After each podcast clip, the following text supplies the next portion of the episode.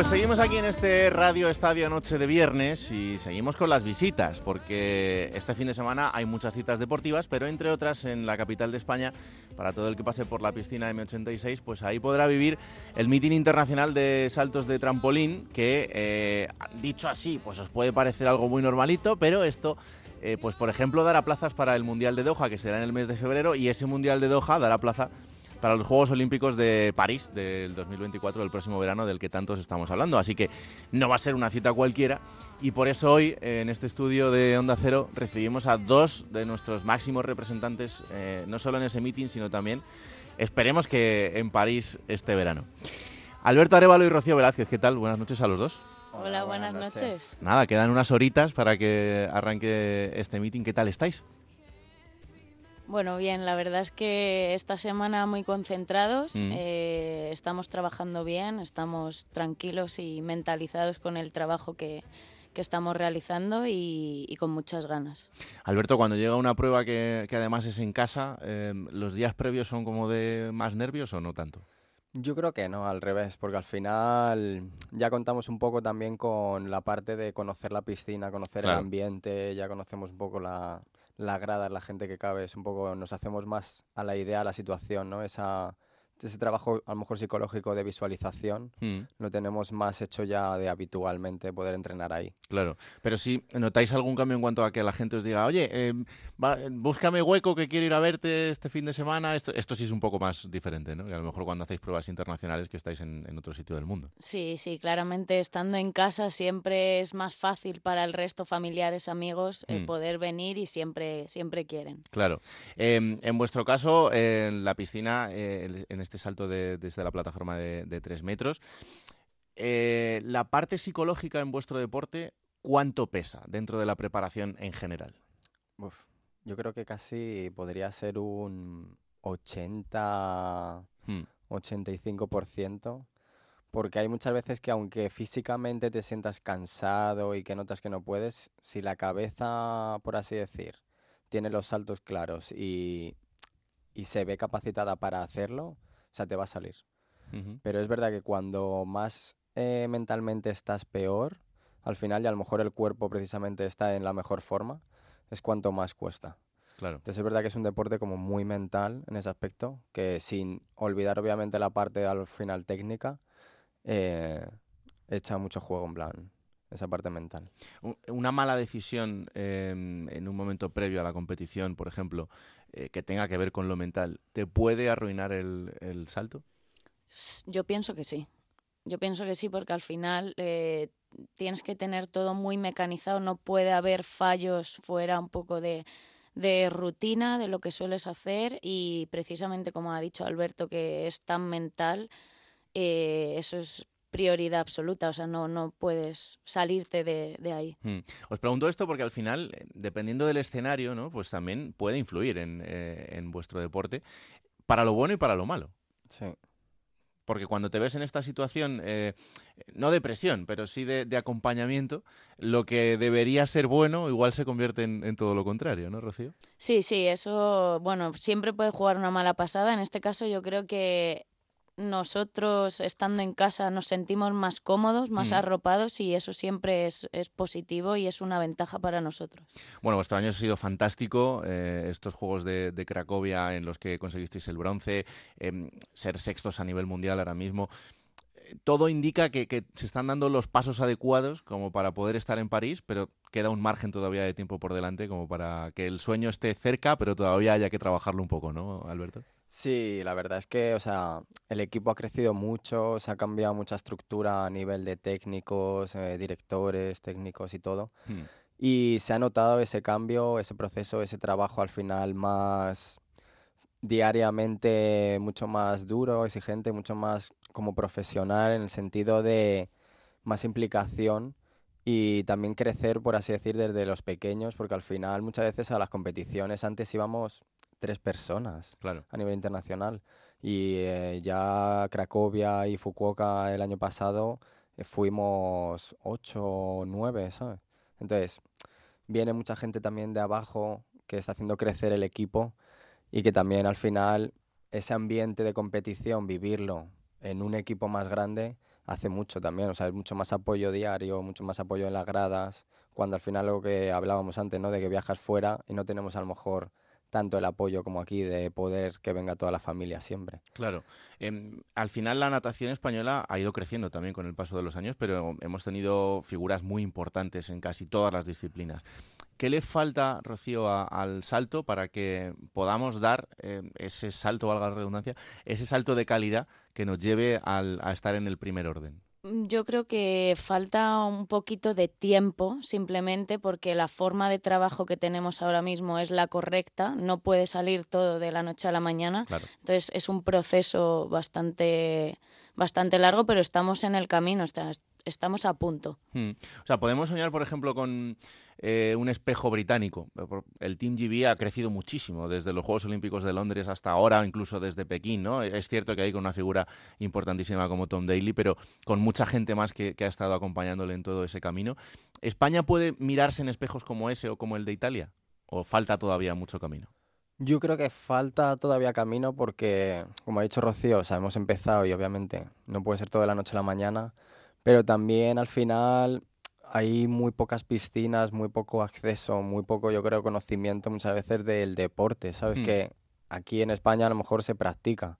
O sea, en Madrid solo hay una piscina realmente habilitada con todas las plataformas, trampolines para poder entrenar. Claro.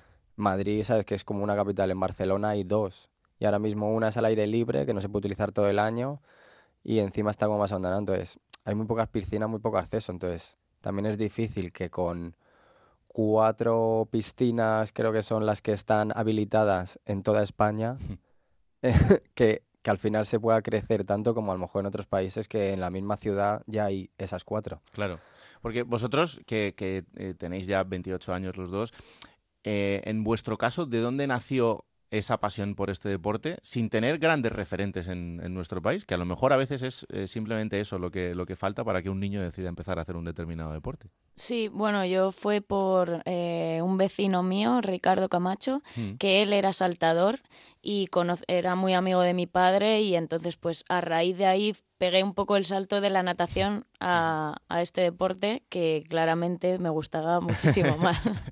¿Y en tu caso, Alberto? En mi caso fue más raro, más diferente. Yo iba a nadar a esa piscina, la de la 86, mm. y tienen ahí la escuela de todas las disciplinas. Y nada, yo por lo que me cuenta mi madre era un poco como que donde yo nadaba en la calle y eso, pues me aburría porque al final era como, yo siempre he sido muy rápido. Mm. Y no me querían pasar de nivel, no querían en plan cambiarme de grupo ni nada. Y al final, eh, bueno, pues me hicieron como probar, eh, al final pues eso, o saltos o waterpolo y probando saltos que en realidad yo lo el recuerdo que tengo es ponte en la punta, yo con siete años, ocho que tendría, apriétate y yo más miedo que otra cosa, me apreté como nada y típico niño que te tiras y te abre los brazos, te abres todo, en plan, bueno, pues yo me quedé tan apretado que fue como, uy, este parece, y en realidad era todo miedo en ese principio.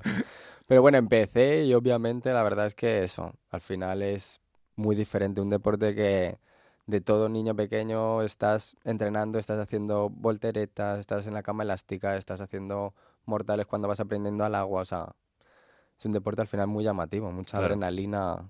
Constante. Sí, porque vuestro deporte em, es como hacer gimnasia artística, pero con un medio acuático debajo, eh, con un entrenamiento que tiene mucho más que ver también con lo que pasa fuera del agua, ¿no? Más que lo que pasa cuando, cuando estáis en el ejercicio propiamente dicho. Pero si tuvierais que decirle a, un niño o una niña que, quiera dedicarse desde cero a este deporte, ¿por dónde tiene que empezar, Rocío?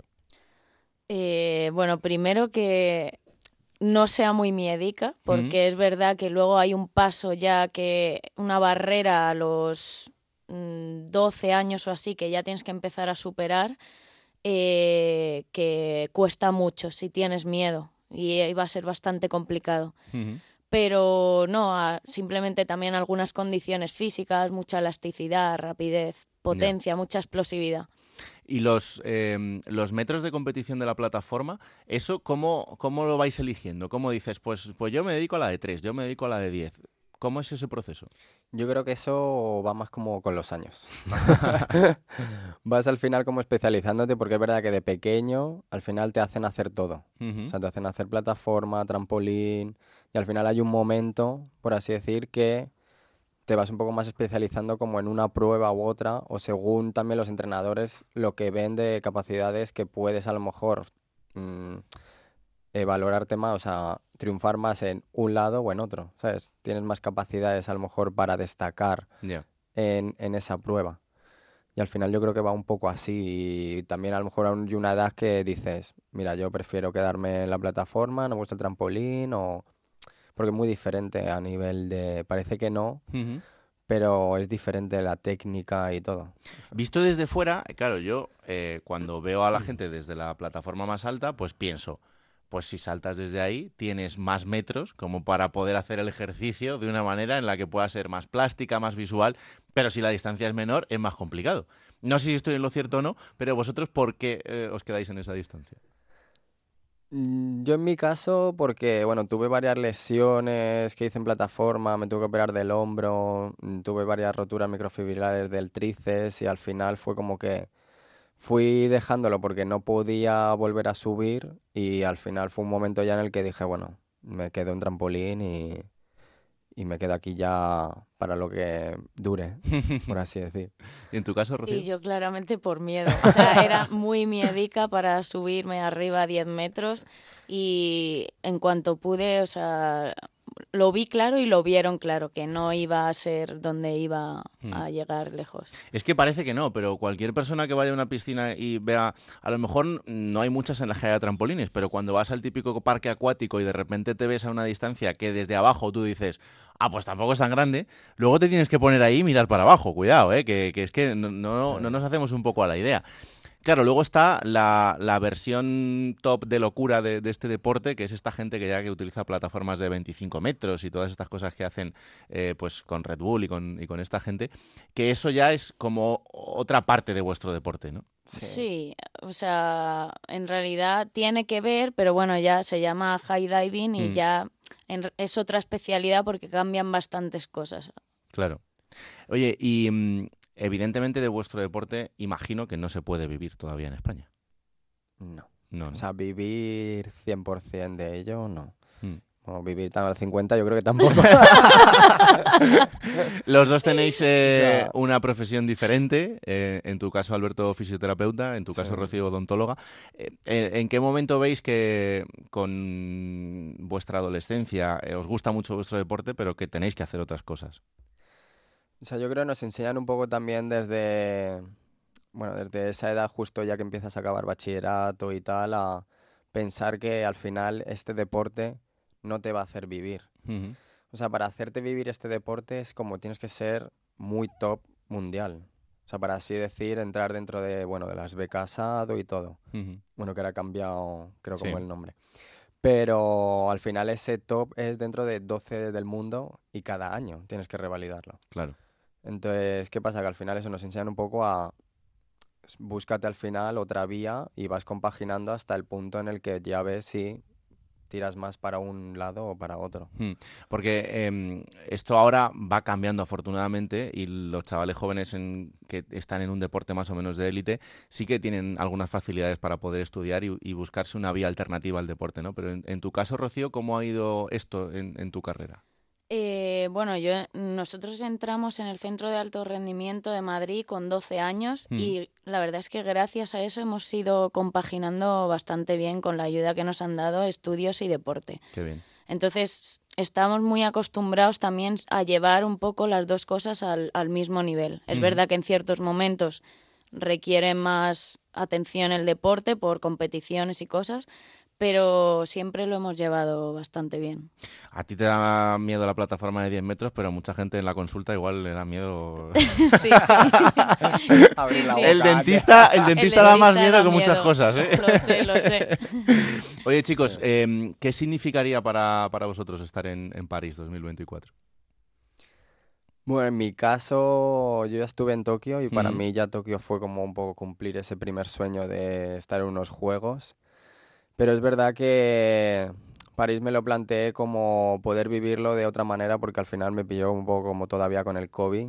No hubo público, no hubo tanto ambiente a lo mejor, ¿no? De todo el mundo con la mascarilla, mucho más miedo por cada competición, porque cada día era hacer una prueba, un test, para ver si no te echaban si estabas positivo o no.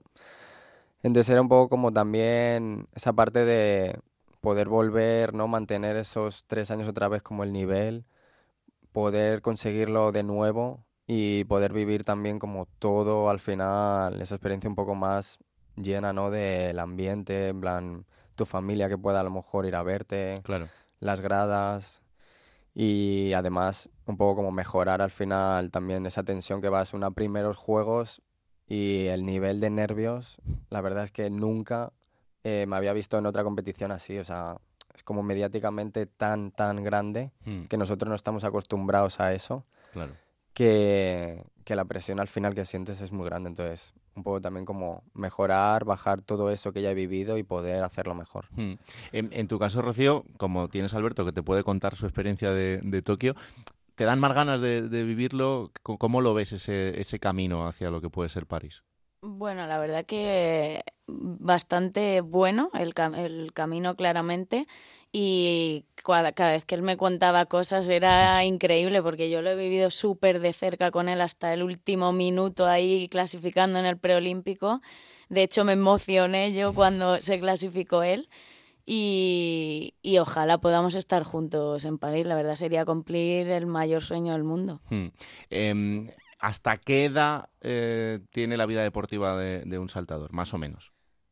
Los 30, 32, O sea, que podemos decir que, que estáis en esa parte final del, del camino. efectivamente. O sea, que, que París sería ya como, como la guinda, ¿no? Sí, sí, sí. Sería la guinda total. Mm. Es verdad que Tokio fue una circunstancia muy extraña para todos, eh, para vosotros y para los que estábamos allí trabajando, porque, porque no tenía nada que ver con los ambientes de, de otros juegos y con la realidad de- de- de- del mundo en ese momento, ¿no? Quizás. Sí. Pero, mm, pero dentro de todo eso, eh, todo lo que significa estar en, en ese evento no tiene comparación. No, no. O sea, para nada. Em, Yo es verdad que había momentos como que ya todo el año, tanto Nico, Nicolás Mm. García con el que fui y, y yo estábamos en momentos como de pararnos a decir, yo realmente estamos aquí, ¿sabes? Porque como llevamos todo el año tan así con las competiciones, mentalmente como queriendo estar, el preolímpico al final también fue como muy duro de, mm, solo estábamos de hotel, piscina, piscina, hotel y además Claro. no podíamos ni comer en comedor, comías en la habitación, o sea, por todo el tema. Pero obviamente una vez estás allí lo piensas, dices, Dios, o sea, lo he conseguido y es una sensación, la verdad, espectacular. Mm. O sea, quizá a lo mejor la sensación esa para mí más fue como en el preolímpico, ahí que te clasificas, como verlo, ¿no? En plan, o sea, ahí todo el proceso que has vivido, en plan, y todo el recorrido para conseguirlo, Mm. que luego una vez ya estás allí, al final es como ese premio, por así decir, que no olvidas al final, obviamente, que es una competición y que quieres al final demostrar lo mejor, pero esa primera competición dentro de unos juegos es difícil como quizá esa presión de, de llegar ahí y, y lo que decía antes, ¿no? Como un poco enfrentarte a esos nervios que a lo mejor no has vivido nunca. Claro. Eh, todo lo que te pasa en, en tu vida deportiva, tanto bueno como malo, ¿merece la pena por estar en ese, en ese momento? Sí, o sea, para mí 100% sí. O sea, todo lo que me ha enseñado el deporte, todo lo que he aprendido dentro, los amigos y la gente que me llevo y, y todo, por así decirlo, vivido, es creo que de las mejores cosas. Mm. Pues Rocío, nos falta que estés tú este año acompañando a Alberto y, Ojalá, y lo ojalá, puedas ojalá. vivir todo Esperemos eso. que sí. claro que sí. Pues un placer enorme eh, haberos tenido por aquí, que vamos a estar muy pendientes de lo que pase todo el fin de semana, también de ese Mundial de, de Doha, en el que esperemos que, que podáis estar los dos y, y el resto de la delegación española para sacar las máximas plazas posibles en, en París. Y que vaya muy bien, que, que muchas gracias por haber venido hasta aquí. Gracias, a vosotros. vosotros. Un abrazo. Un abrazo. Hasta luego. Venga, una pausa y seguimos en Radio Estadio Noche.